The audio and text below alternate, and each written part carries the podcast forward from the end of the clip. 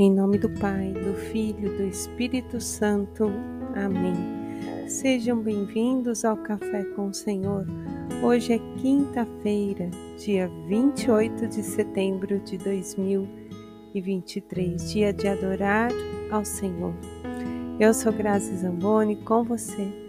Quero meditar a palavra do Senhor.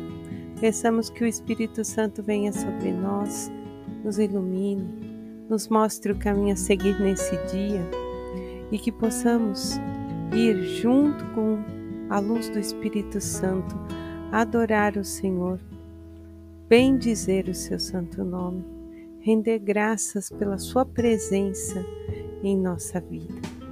Obrigada mais uma vez, Senhor, por estar conosco, pela sua companhia durante esse dia. Meus irmãos, hoje estamos meditando o profeta Ageu. No capítulo 1, versículos do 1 ao 8. E o profeta exorta ao povo com as palavras do Senhor. O Senhor quer a reconstrução do templo, mas diz que ainda não se deu o tempo. E então pergunta: o Senhor dos Exércitos pergunta: Ainda é tempo de habitardes em casas revestidas? enquanto esta casa está em ruínas? Refleti em vossos corações. E aí, lendo aqui direto da palavra, vai dizer assim: Semeastes muito e colhestes pouco. Comeis e não ficais saciados, bebeis e não ficais embriagados, vestis e não vos aqueceis. Aquele que recebe o salário, recebe o salário em bolso furado e assim diz o Senhor: refleti em vossos corações sobre os vossos caminhos. Subi ao monte, trazei madeira e construí a casa. Nela eu me comprazerei e serei glorificado. Essa casa, esse templo que o Senhor quer reconstruir, que está em ruínas, por vezes é o nosso coração. Quantas vezes nos afastamos do Senhor, meus irmãos? Quantas vezes deixamos a ansiedade, a ocupação, a preocupação, o julgamento, é, o cansaço, os excessos nos afastar do Senhor. Então, essa casa revestida muitas vezes somos nós, porque buscamos, estamos ali naquele momento da Santa Missa, ou fazemos uma, um momento de oração, mas não nos entregamos em verdade para o Senhor. É como se, eh, diz a palavra: plantamos e não colhemos, é, comemos e não ficamos saciados, quer dizer, não está fazendo sentido. E o sentido é o Senhor habitar em nós. Portanto, ele nos exorta, precisamos subir ao monte. O sentido de subir é de nos elevar. Elevar os nossos corações a Deus e dizer: Faça, Senhor, em mim.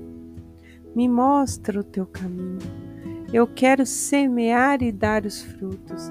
Eu quero comer e ficar saciada. Eu quero beber e ficar embriagada desse amor do Senhor. Eu quero receber o salário e não desperdiçar, porque trabalho para a vinha do Senhor.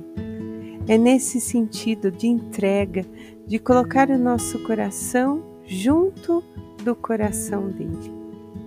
E aí sim, teremos um verdadeiro templo para que ele possa habitar. O salmista, no Salmo 149, vai dizer: o Senhor ama ao seu povo de verdade. Então, com danças glorifiquem, toquem harpa, tambor em sua honra. De fato, Ele nos ama. Meus irmãos, e mesmo diante das dificuldades, nos momentos em que muitas vezes sentimos abandono, podem ter certeza, é nessa hora que Ele está nos amparando é nessa hora que Ele está cuidando daquele detalhe. E aí sim, é a nossa fé que, quando transborda, faz com que esse encontro aconteça. Então vamos sempre lembrar que o Senhor ama o seu povo. O Senhor ama cada um de nós. Se olhe no espelho e reconheça-se amada, amado pelo Senhor. O Evangelho hoje é de São Lucas, capítulo 9, versículos do 7 ao 9. E nós temos um momento em que Herodes ouviu falar de tudo o que estava acontecendo e está perplexo. E ele quer saber quem é Jesus. É João que ressuscitou dos mortos? É Elias que apareceu? É um dos antigos profetas ressuscitados?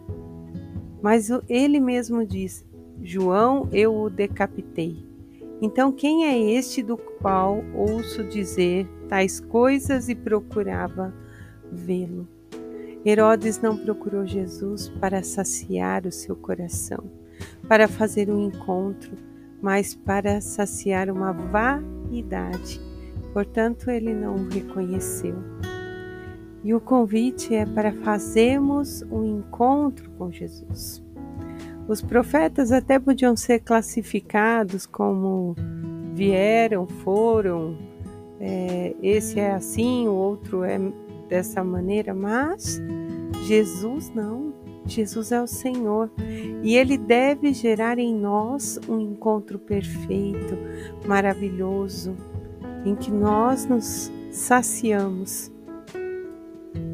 E essa fé em Jesus não pode estar lá no passado, nos textos bíblicos, como um relato de história. Não.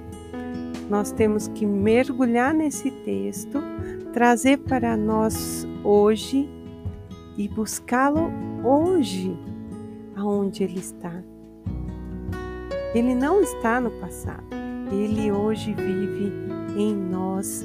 Ele disse: Eu vou, mas estarei contigo até o final.